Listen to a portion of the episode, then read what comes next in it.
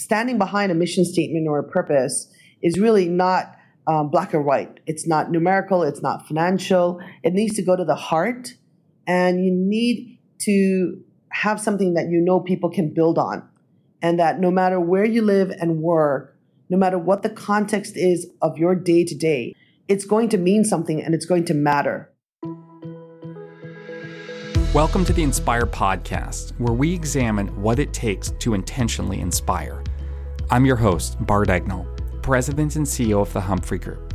And if you've ever asked yourself, how can you develop an authentic leadership presence? Or how can you tell stories that have people hanging off every word? Well, then this podcast is for you. And it's not just for executives, this is a podcast for anyone who wants to influence and inspire others in their work but also in their life.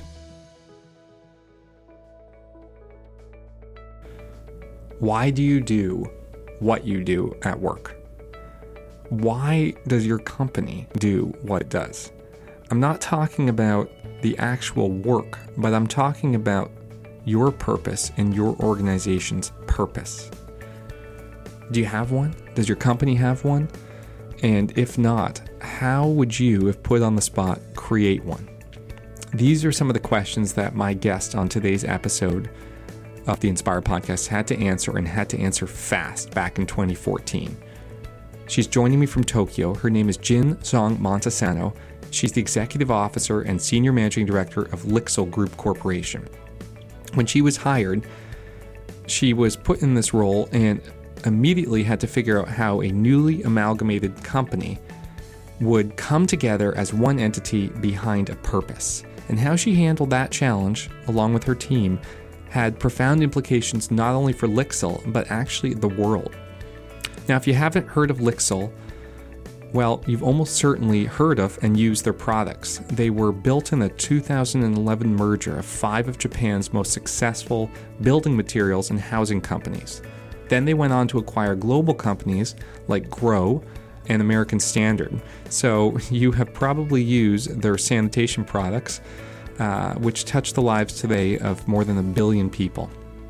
But they're more than just uh, providing uh, sanitation products to companies, they really ha- are changing the world. And an example of that is their Sato division, which was launched with funding from the Bill and Melinda Gates Foundation, which makes safe toilets for the millions of people who still have to defecate in the open. And Jen will talk a lot about Sato. And, and I'm really excited that since we recorded this podcast, Lixil and UNICEF announced a bold new international partnership to tackle this sanitation challenge. And their goal is to contribute to improving access to basic sanitation for 250 million people around the world by 2021. And so, what Jin's story today shows is how, if even a sanitation company can come up with a higher purpose, then you and your organization can and should as well. Enjoy my conversation. Jin is the Chief Public Affairs Officer for Lixil, and she joins me tonight from Tokyo. Jin, welcome to the podcast. Thank you for having me. What Lixil is today, as I've come to learn talking with you, reading materials, visiting your website, speaking with, and, and from us working with your company, is that it's a company that has, was created in essence from you know five other companies, but which has come together behind a unified purpose. And that purpose, I know, infuses everything that you do. It's been something that's been instrumental in really linking people around the world together in the service of one goal and creating a sense of identity for the business. And I know you and your team have had a huge role to play in making that happen. So I wanted to bring you on because I think if you can take a business that's really almost invisible to so many people, you know, in the home and turn a business like that into one that's purpose driven, there are lessons for anyone, no matter what business or organization they're in, can take away from that. You're so right, Bart. I mean, I think you've put it, you know, better than I could. Um, Lixil is a company that um, a billion consumers all around the world use our products every day to get up, get ready to go to work, to prepare their kids um, breakfast and pack their lunch bags in the morning. You know, we make kitchens and faucets, toilets and shower heads, doors and floors, you name it. And yet, we're an integral part of your home, and people don't really know um, the world of Lixil and what it is that we do to make that happen.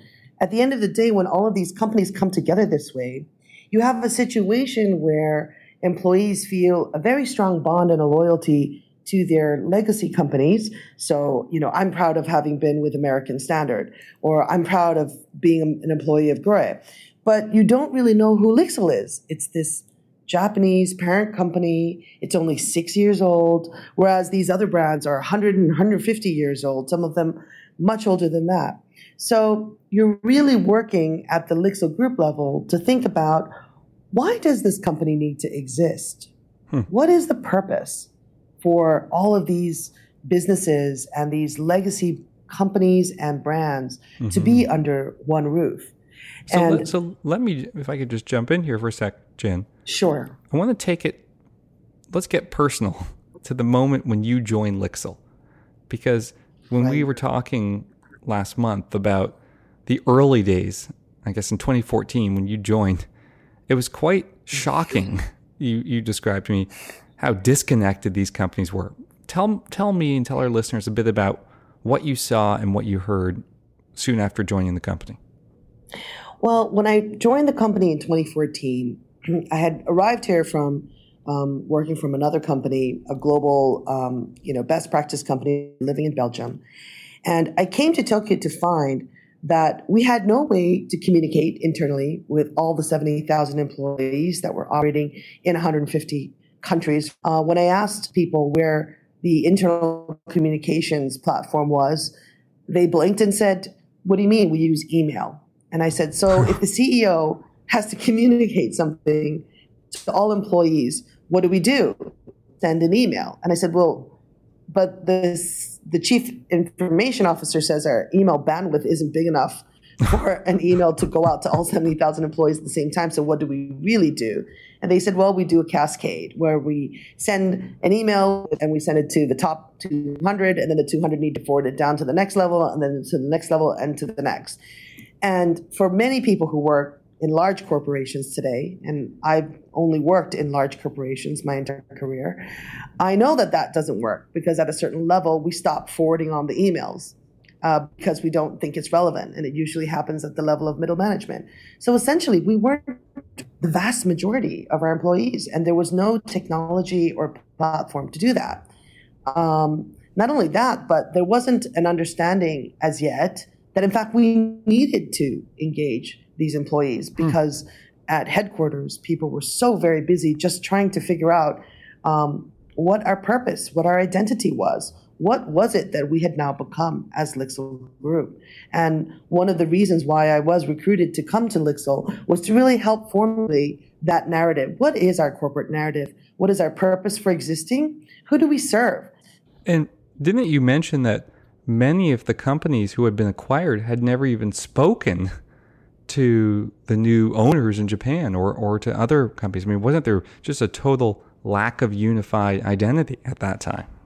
How did you then begin the process of bringing people together to create what is today the Lixil purpose and the Lixil identity? Well, you know, each company have come with their own mission and vision. And I found actually and this is what eventually we live toward, is that no matter what part of your journey, um, you know, had brought you to Lixil, we do have one overarching mission: creating a safe and comfortable environment for you to call home. And regardless of whether you live in a slum in Nairobi or an apartment in Tokyo, the work that we do really contributes to helping you have that improved home and get closer to that dream.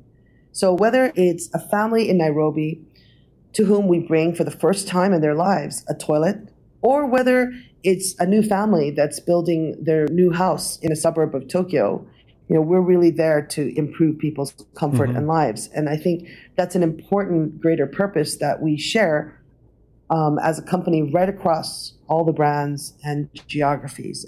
Were people aware of that common purpose when you joined, or was that what was ultimately developed? Yeah, that was what we ultimately developed. Everyone had slightly different missions and visions that we did in the public affairs team to um, research everyone's positions and what we believe could be the common purpose. The starting point, then, would you say the starting point for for getting to purpose is yeah. bringing the right people to the table? Mm. I think the starting point is bringing enough people from the various walks of life that make up what you believe are the different communities in your company mm. to the table and making sure that their voice is heard. And that could be, you know, I held one workshop for a day, but you could hold many workshops, maybe have them in the geographies themselves in a, in smaller clusters. And then you could ladder them up. You know there are many ways to do it. Yeah. Mm-hmm. so how do you know as I, I, like what you said you need enough. How do you know when you right. have enough and not too many or too few?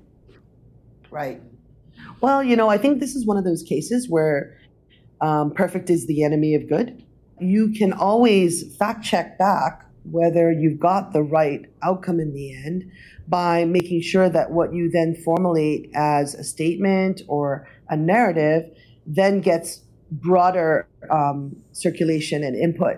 So even as you start to formulate and polish, you know, what was a very rough stone into something like a smooth pebble as you go through this process, you're going to keep checking in. And I consider this iterative process very important because standing behind a mission statement or a purpose is really not um, black or white. It's not mm-hmm. numerical. It's not financial. It needs to go to the heart, and you need to have something that you know people can build on, and that no matter hmm. where you live and work, no matter what the context is of your day to day at Lixil, it's going to mean something, and it's going to matter, mm-hmm. and it's going to inform the way you operate. And I think that's a big and right. very tall order if you think about it. But the beauty is in the flexibility of that. I want to dive into that a bit more. So, so you, you bring the right people and you bring enough people to the table. Then you go through this iterative process to really get something. What was the toughest moment in the iterative process that you went through to get to that draft identity statement? Well, first, I need to explain the context of um, what I'm going to say. Please. Uh, the three strategic pillars of Lixil's corporate responsibility agenda includes environmental sustainability, that's one, uh, diversity and inclusion, the second, and sanitation and hygiene, that's the third.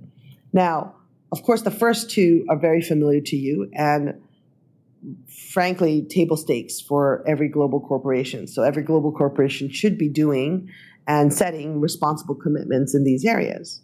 But sanitation and hygiene, that's the unique one. That's the special one that mm-hmm. really speaks to the heart of purpose at Lixil just because we are the world's largest player in water technology. We are home to some of the biggest brands.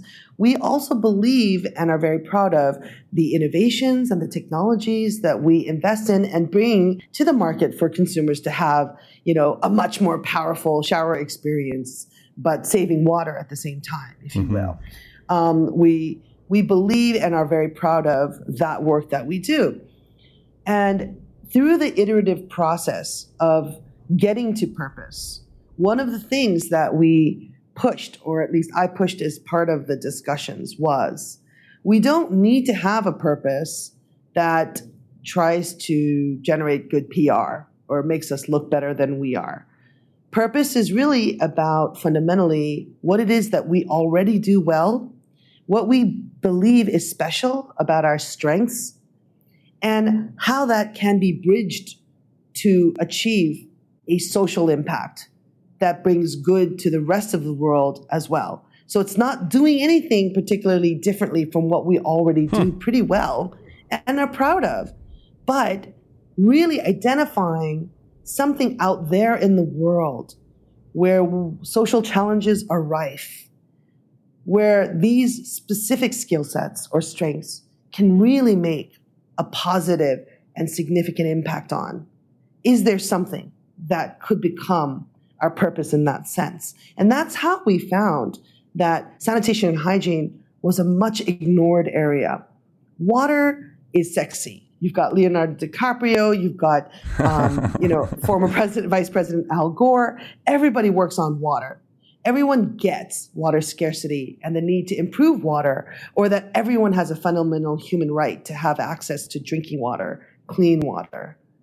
But sanitation, it's a bit tricky. People don't want to talk about that. People don't want to know that one in three people in the world today are practicing open defecation because they have no access to safe sanitation. People don't want to hear that women and girls are raped, kidnapped, or sexually harassed while they go in the dark, very far from their homes, to relieve themselves because they want to seek a little bit of privacy. People don't know that. And no. when we discovered the health, the social, the educational, uh, and safety impacts that can happen to families and communities when there is no access to a basic toilet, something you and I don't even think about mm-hmm. until, of course, our toilet is broken. you know, that was very powerful for us. We realized at that moment mm. that we have an extraordinary set of skills and strengths and technology, as well as know how, to bring products we believe could be affordable, valuable, and useful to people who currently do not have access to something as basic as a toilet.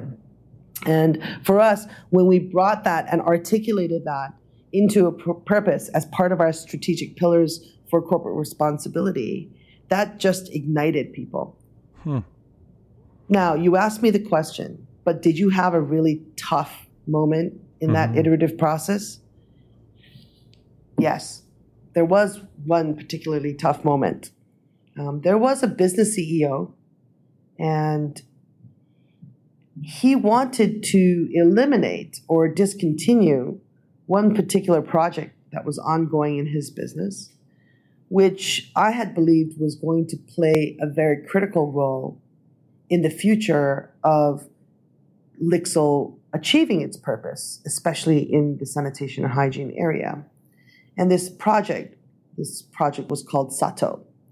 And Sato, which is short for safe toilet, was at that time just one single SKU, uh, a simple blue plastic toilet, which we could sell at a retail price of $5.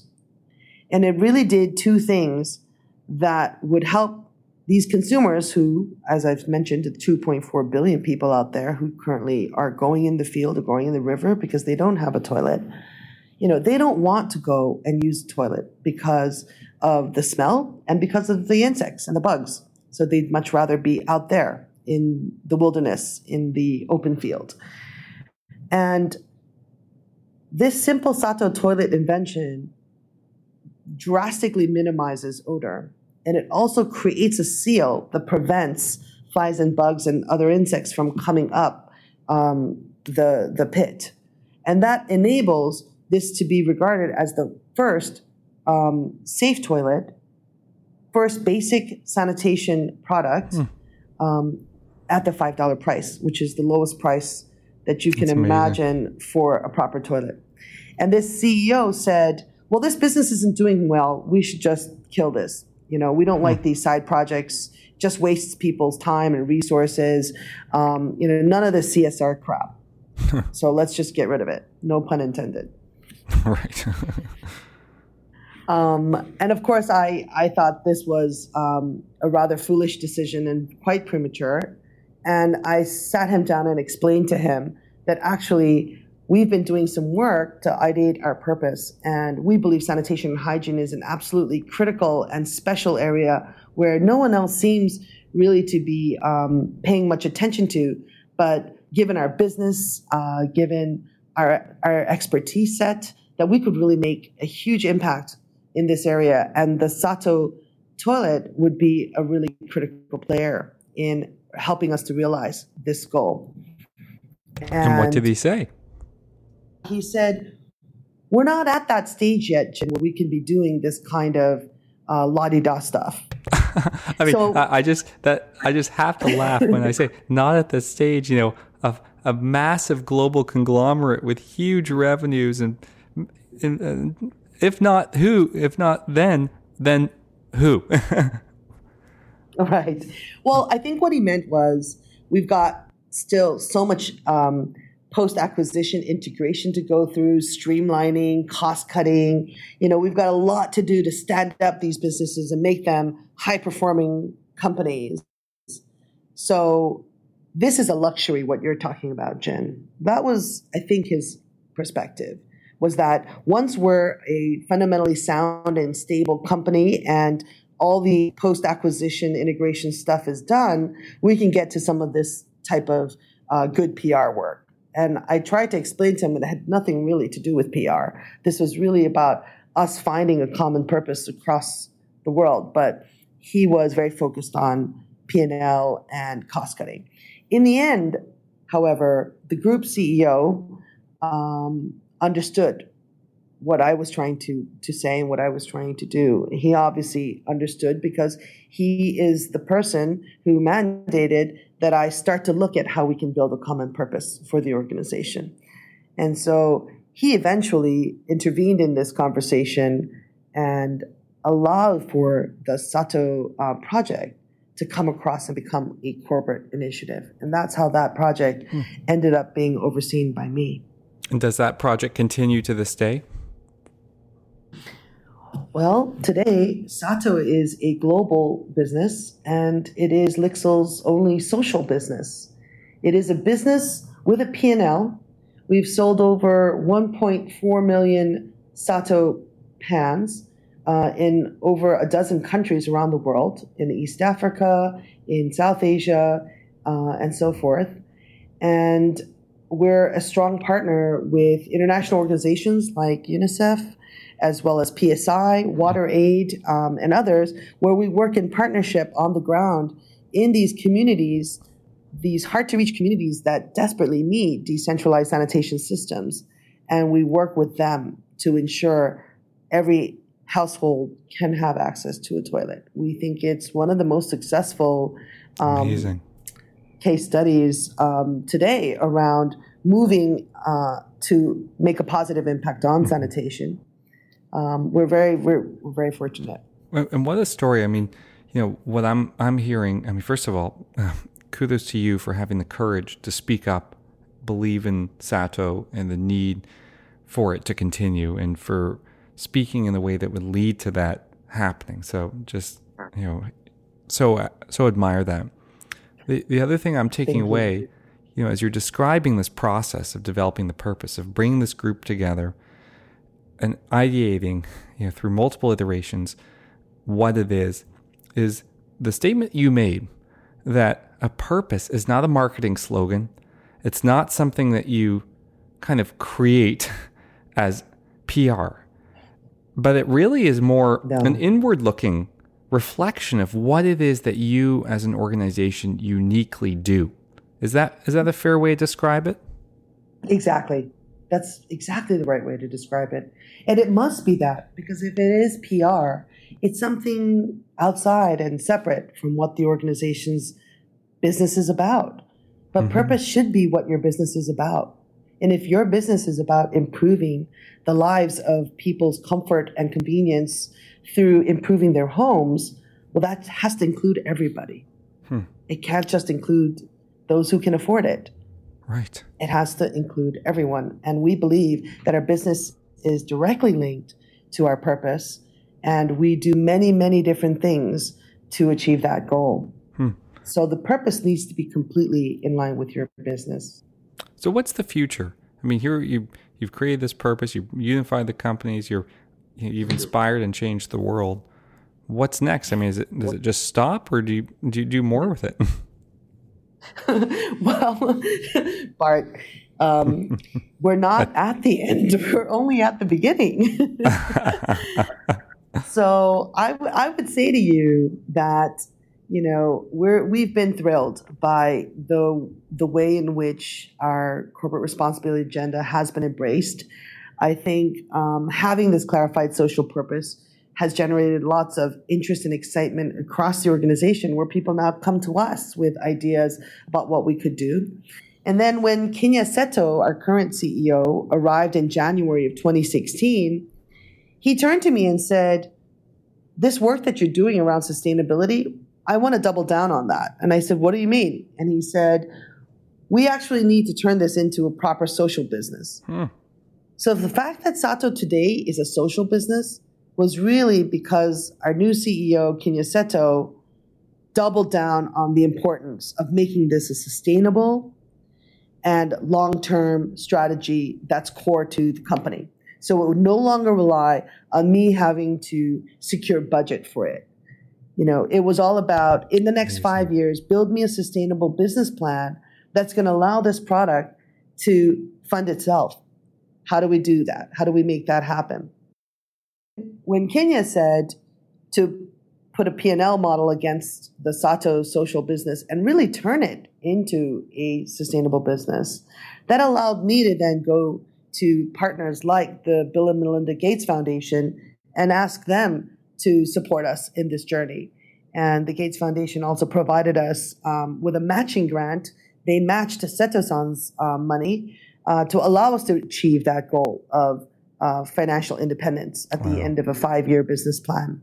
We also were um, very, you know, fortunately recipients of Canadian um, government funding. So Grand Challenges Canada also gave us 1 million Canadian dollars wow. to further our goals and accelerate the work that we were doing with the Sato social business.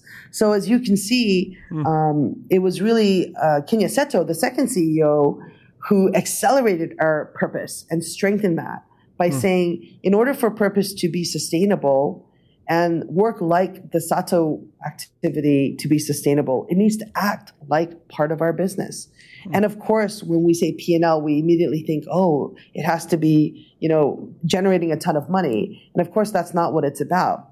The point here is that this P&L will have financial targets, but it will also have non-financial targets more importantly. And that non-financial target is about reaching the 100 million people that we have set for ourselves as a goal and to improving their lives with safe sanitation.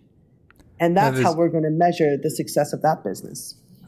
So, Jen, you know, I, I think that's just such a such a perfect finale to our story that, you know, you were brought into an organization that was really totally disconnected, didn't even have anything beyond email to communicate. And you said, look, we need a purpose.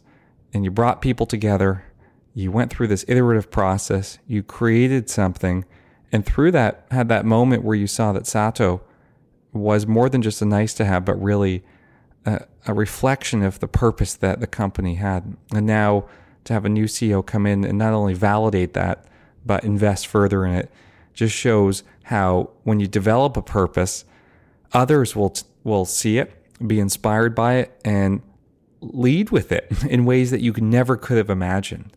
And that, that must be so exciting to see occur now. Yes, it, it is very exciting. It's also really humbling because, you know, um, make no mistake about it, this was definitely not effort on my part alone. Uh, I simply facilitated the conversations and picked up on the energy of those around me who really understood why we needed to have this greater purpose. I, you know, I fought for the right things, but ultimately, it's really the 70,000 employees who have come together this way. Every day, they write to us and talk about how they want to get involved. People write to me all the time personally, asking me about considering X, Y, and Z. I have people who want to start projects in China for wow. um, rural communities. Um, it, it's really activated something hmm. very different across the organization. And, you know, we don't have time today, but we're doing so many other things in the area of environmental sustainability too. So it isn't just about sustainability um, for sanitation. It's really overflowed into other areas where businesses who aren't actually operating in sanitation. So we have a business that's in, you know, making windows. We're like number one player of windows in Japan. And they're so excited about how we've driven purpose with sanitation and hygiene. And they're now talking to us about what we can do more with their businesses because that's a huge business, Incredible. the housing business. And so it's really created a, a really interesting culture within the company mm. where we're proud to be um, working toward this greater purpose. It's very inclusive and it was iterated so people feel fundamentally that they can find their home in this purpose. And because of the flexibility of it, they can really activate it their own way in a way that makes it special for them in their hmm. communities wherever they're living and working. And I think that's really the power of building um, a purpose that resonates for your organization. And, and the final question I'll ask you as someone who has done that, has built that common purpose, if you were giving one piece of advice to anyone or any group who was about to embark on the same journey to create a common purpose, what would it be? Okay, well, I'd like to give three pieces of advice. You got it. Okay, the first would be to internally investigate what you think you're already good at as a company. Really identify those intrinsic strengths that make you a profitable company, that make you a healthy company. And then do some analysis about how that could potentially translate to support and positively contribute to social challenges that we're facing out there. I mean, there are 17 UN Sustainable Development Goals. And within those 17, that covers everything from poverty to child labor to migration to sanitation and hygiene, there will be something that you can do as a company that bridges between your strengths and the world that needs those strengths to be activated. The second is to take time and investigate what's going on within your company and who needs to be brought in community wise to help you iterate toward that purpose. Take the time you need. It's not something you want to rush and to miss those key communities. And when you get started mapping those communities, you'll realize it's not as hard as you think it is. It sounds quite daunting, but sit down and talk to people and find out where you think those centers of gravity are within your organization and be inclusive bring them on board. And the third and final piece of advice embed. Embed this process as part of your business's normal operating rhythm. Make it part of your governance. If it's a fantastic idea created out of a PR department or communications function, it's a fantastic idea. But that idea could just disappear um, if there's a budget cut or if there's a change in leadership. And you want to leave a lasting legacy. A purpose should not be a fashion. It should really be core and the raison d'etre to what that company is trying to achieve. And one way to make sure that it stays as a permanent part of that organization is to embed that into the business's operating rhythm. And that's the example I gave of the Corporate Responsibility Committee, which I formed very early on to ensure that we were on the right path and to check ourselves but I also every quarter present to uh, before the group board of directors on the progress that we're making against our goals. So the more that you can embed these um, activ- activities that you're trying to drive in building purpose into the business's own natural operating rhythm, the more you'll be able to have a lasting impact with that work that you do. Well, I'm glad you pushed for three. Those are those are great takeaways for anyone listening. Jin, I really appreciate you coming on, sharing your story. I, I mean, for me, learning about, first of all, Lixil, and uh, it's almost like a hidden hero around the world in terms of not only your core business, but the real work that your 70,000 employees are doing to tackle these, you know, massive sanitation challenges and improve the lives of people around the world. Thank you for sharing that. And thank you also for sharing with me and with people listening what really has to happen to create a purpose like this. It's it may seem at, at the end, you know, so self-evident, but what you really showcase is how intentional you have to be. So I appreciate you coming on and and uh, letting us hear how the professionals do it. It's much appreciated. Thank you for listening to our story, Bart.